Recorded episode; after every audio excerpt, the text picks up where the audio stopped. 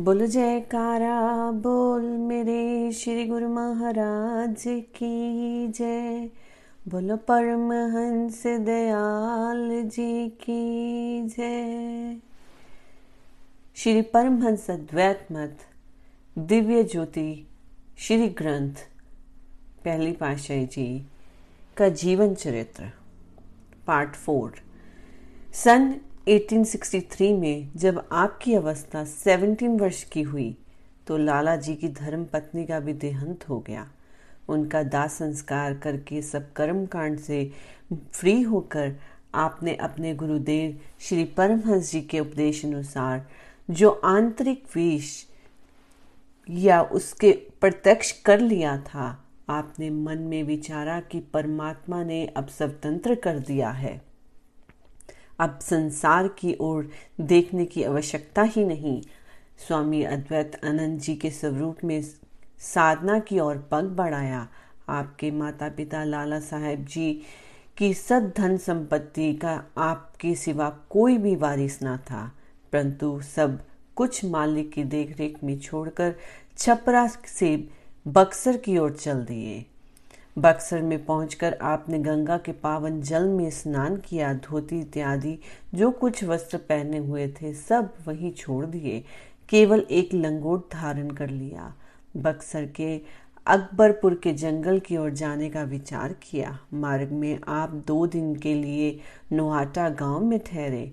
यहाँ से फिर आप आगे चल पड़े और लंगोट इत्यादि भी त्याग दिया और दिगंबर वेश में रहने लगे। किसी उर्दू कवि का कथन है। शेर तन उयानी से बेहतर नहीं दुनिया में लिबास। ये वो जामा है जिसका नहीं सीधा उल्टा। अर्थ, इस शरीर से बढ़कर दुनिया में कोई अच्छी वेशभूषा नहीं। ये वह पहरावा है जिसका आगा पीछा उल्टा सीधा नहीं देखना पड़ता। यहाँ से आप डेरी घाट होते हुए तुलुत पहुँचे। तुलुत से अकबरपुर गए। ये स्थान बहुत सुंदर रमणीक था। यहाँ निर्जन एवं वन और पर्वत थे। ये स्थान आपको बहुत पसंद आया और लगभग छः वर्ष तक आप यही एकांतवास करते रहे। आपने रहने के लिए कोई मठ अथवा झोपड़ी नहीं बनवाई, बल्कि इस प्रकार ही स्वतंत्र रूप में रहे। यहाँ तक कि कोई कर पात्र कमंडल आदि भी पास नहीं रखा। इस साधना काल में आपने मौन व्रत धारण कर रखा था। यहाँ वन्य पशु, शेर, चीते, रिछ, भेड़िए इत्यादि भी बहुत थे और दिन में कई बार आपको उन्हें देखने का अवसर भी मिल जाता था। वैराग्य अवस्था के कारण आपको इनसे कोई भय प्रतीत नहीं होता था। आप केवल फलाहार किया करते थे। कई बार उपवास भी हो जाता था। उसका कारण ये कि वैराग्य वृत्ति के कारण आप किसी से मांगना पसंद न करते थे। एक दिन स्वपन में आपको अपने गुरु महाराज जी के दर्शन हुए। उन्होंने आदेश दिया कि बैठने से भ्रमण अच्छा है। प्रातः होते ही आप वहाँ से चल दिए और चौगाए नवा नगर और अवडेरी घाट होते हुए डुमराव में निवास किया। यहाँ आपने भोजपत्र की कोपिन धारण कर ली और लगभग दो तीन मास तक यही रहे।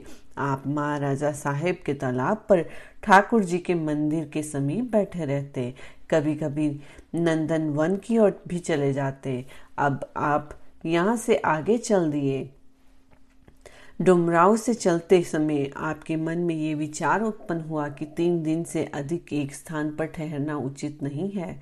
आप पटना की ओर चल पड़े। मार्ग में महाराज गज, आरा, दीनापुर तथा बाकी, बाकीपुर होते हुए पटना पहुँचे।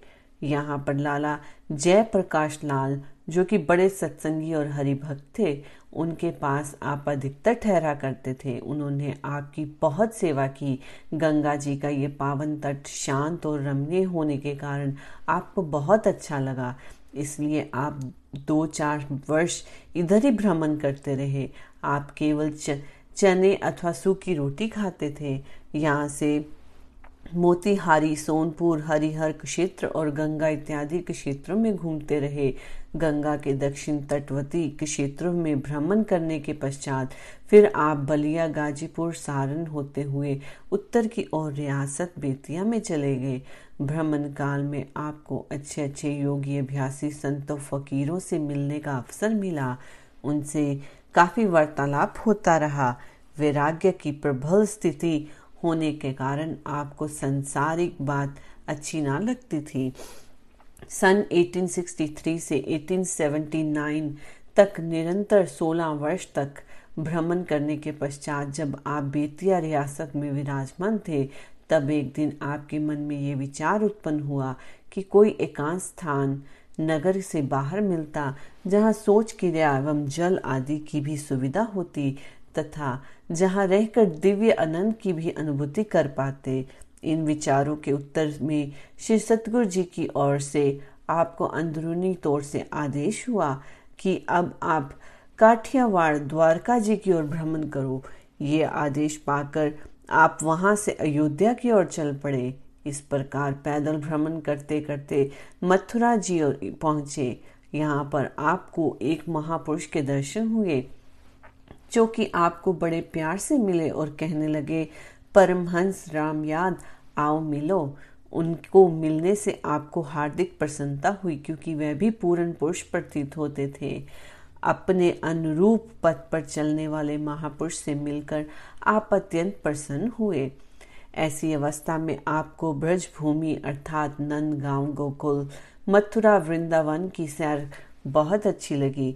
आप कई महीने यहाँ विराजमान रहे, मथुरा से आप पैदल ही जयपुर पहुँचे। यहाँ कुछ दिन निवास करके आप सांबर चले गए। सांबर से देववानी अजमेर, पुष्कर जी आदि तीर्थ स्थलों की यात्रा की। फिर आपको उस ब्रज वाले महापुरुष से मिलने की इच्छा हुई। आप मथुरा जी लौट आए। मथुरा जी में आपने उस महापुरुष के स्वाभाविक की खोज की, परंतु उनका कोई पता न चला। एक दिन आप उनकी मौत से विचार में कालीदह के समीप सो गए तो स्वपन में उनके दर्शन हुए। उन्होंने फरमाया, मुझको क्यों ढूंढते फिरते हो? अपने आप को देखो। क्या मैं और तुम अलग अलग हैं? इसके पश्चात फिर वह महापुरुष अंदर ध्यान हो गए। ऐसी दिव्य अवस्था में आपको ब्रज का भ्रमण बहुत अच्छा लगता था। भक्ति, भाव और प्रेम से छाती भर आती थी। आप अपना ही बनाया हुआ ये भजन अधिकतर गाते थे। भजन, करूँ मैं भक्ति सिंगार नाथ महारानी हो ये, करूँ मैं भक्ति सिंगार सत्य के सिंधूर इगुर, सुकृत मंदिरा का जल दयो। मांगती का त्रिकुटी लो लागे, दर्शन हर जी के पाइयो। बाजूबंद ज्ञान दृढ़ तिलरी, नथिया बुद्ध चमकइयो। मन कर बिंदी संतोष की चूड़ी पिए हिए हर क्षण रहियो। दया के कंगन, अक्रोध पछली, धर्म की हसली पहनाइयो। कनक फूल अनहत बाजत, बिसर विषे झुलाइयो। सार सूरत की अंगी साज के, सुमित के साड़ी ओढ़ियो।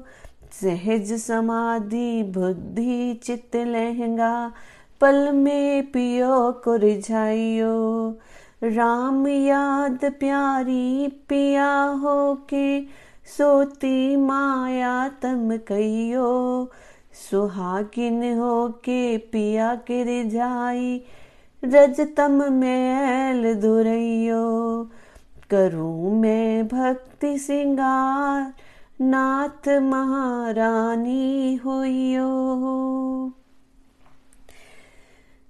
अर्थात, जो भक्ति का एक मुख्य अंग है, इस भाव के अभिभूत जीवात्मा सर्वश्रेष्ठ परमात्मा को अपना प्रियतम और स्वयं को परमात्मा की प्रेसी के रूप में देखती है तथा जिस प्रकार प्रेमसी अपने पिया को रिझाने के लिए श्रृंगार करती है उसी प्रकार ही अनुरागी आत्मा भी प्रीतम की प्रसन्नता, प्राप्ति हेतु सद्गुणों के दिव्य आभूषणों को धारण करके अपना श्रृंगार करती है। इसे भक्ति श्रृंगार कहते हैं, जैसा कि ऊपर भजन में दिया गया है कि, हे प्रभु प्रीतम, हे नाथ, मेरी ये उत्कट अभिलाषा है कि मैं भक्ति श्रृंगार करके आपकी महारानी बनने का सौभाग्य प्राप्त करूँ। मैं सत्य का इगुरु अथवा सिंदूर लगाऊँ और और शुभ कर्म रूपी सिंदूर काजल नेत्रों में लगाऊँ। त्रिकुटी स्थान में मेरी सुरती एकाग्र होकर ठहरे। यही मेरी मांग का टीका हो। इस प्रकार नित्य प्रति मैं अपने प्रभु के दर्शन पाऊँ। ज्ञान ही मेरा बाजूबंद हो, जिसमें कर्तव्य ज्ञान अनुभव ज्ञान और शुद्ध परम तत्व ज्ञानी रूपी तीन लड़ियों हो। शुद्ध बुद्धि रूप चमकीली नथ धारण करूँ। माथे पर मन रूपी बिंदिया हो, अर्थात तीसरे तिल में मन एकाग्र होकर स्थिर रहे, संतोष की चूड़ी धारण करूँ। इस प्रकार पिया को मैं भा जानने से हर क्षण पिया के हृदय में निवास करूँ। कलाइया में दया के कंगन, आक्रोश अर्थात शांति रूपी पीछे की चूड़ियाँ तथा गले में धर्म की हसली धारण करूँ, कानों में बजने वाले अनाहत शब्द की मेरे कर्ण फूल हो, जिसकी मनोरम ध्वनि में तीन होकर, लीन होकर जगत के सभी विषयों को भूल जाऊँ तथा आनंद मगन होकर झूमने लगूं। सार सुरती अर्थात शुद्धि, शुद्ध सुरती रूप अंगिया सजाऊं और निर्मल बुद्धि की साड़ी पहनूं। भाव ये कि सुरती को जो अनेक जन्मों के मलिन संस्कार लिपटे हुए हैं, उन्हें शब्द अभ्यास द्वारा धोकर सुरती को शुद्ध कर लेना। ये चौसी, चौरासी धार, चौसी धारण करना दर्शाया गया है। तथा मलिन संस्कारों के नष्ट होने से जो बुद्धि में निर्मलता आती है, ये ये जीव आत्मा की सुंदर साड़ी है। पुराने मलिन संस्कारों के, को नष्ट हो जाने से निर्मल हुई बुद्धि सहज समाधि में लीन होगी तथा चित्त रूपी सुंदर लहंगा धारण करके शीघ्र ही मैं अपने प्रियतम प्रभु को रिझा लूँगी। श्री राम या श्री परमस दयाल जी महाराज प्रथम गुरु फरमाते हैं कि इस प्रकार भक्ति विषय वेशभूषा में अपने आप को सजाकर रजोगुण, तमोगुण को की सब मैल दूर करके अपने प्रीतम की प्रिय बन जाओ और प्रभु को रिझाओ। हे नाथ, मेरी यही प्रार्थना है कि आप मुझे ऐसी भक्ति प्रदान करें जिससे मेरी ये अभिलाषा पूर्ण हो कि भक्ति श्रृंगार करके मैं आपकी महारानी बनूं।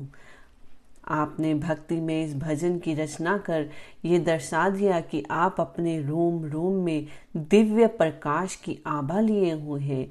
जैसे कि कहा गया है, दो दरु दर्पण भे जित ते खूतित तोए, काकर पाथर ठिकरी भय आरसी मोए। ओ मेरे प्राणेश्वर, मेरी काया के सकल द्वार मानो दर्पण रूप बन गए हैं। मैं संसार में जिधर भी देखता हूँ, मुझे आपकी ही मनोमोहनी छवि दिखाई देती है। सृष्टि का कण कण मेरी नज़रों में आपकी ही प्यारी छवि को अपने में छुपाए हुए हैं। अणु अणु में मुझे आप ही नज़र आते हैं। बोलो जय कारा बोल मेरे श्री गुरु महाराज की जय।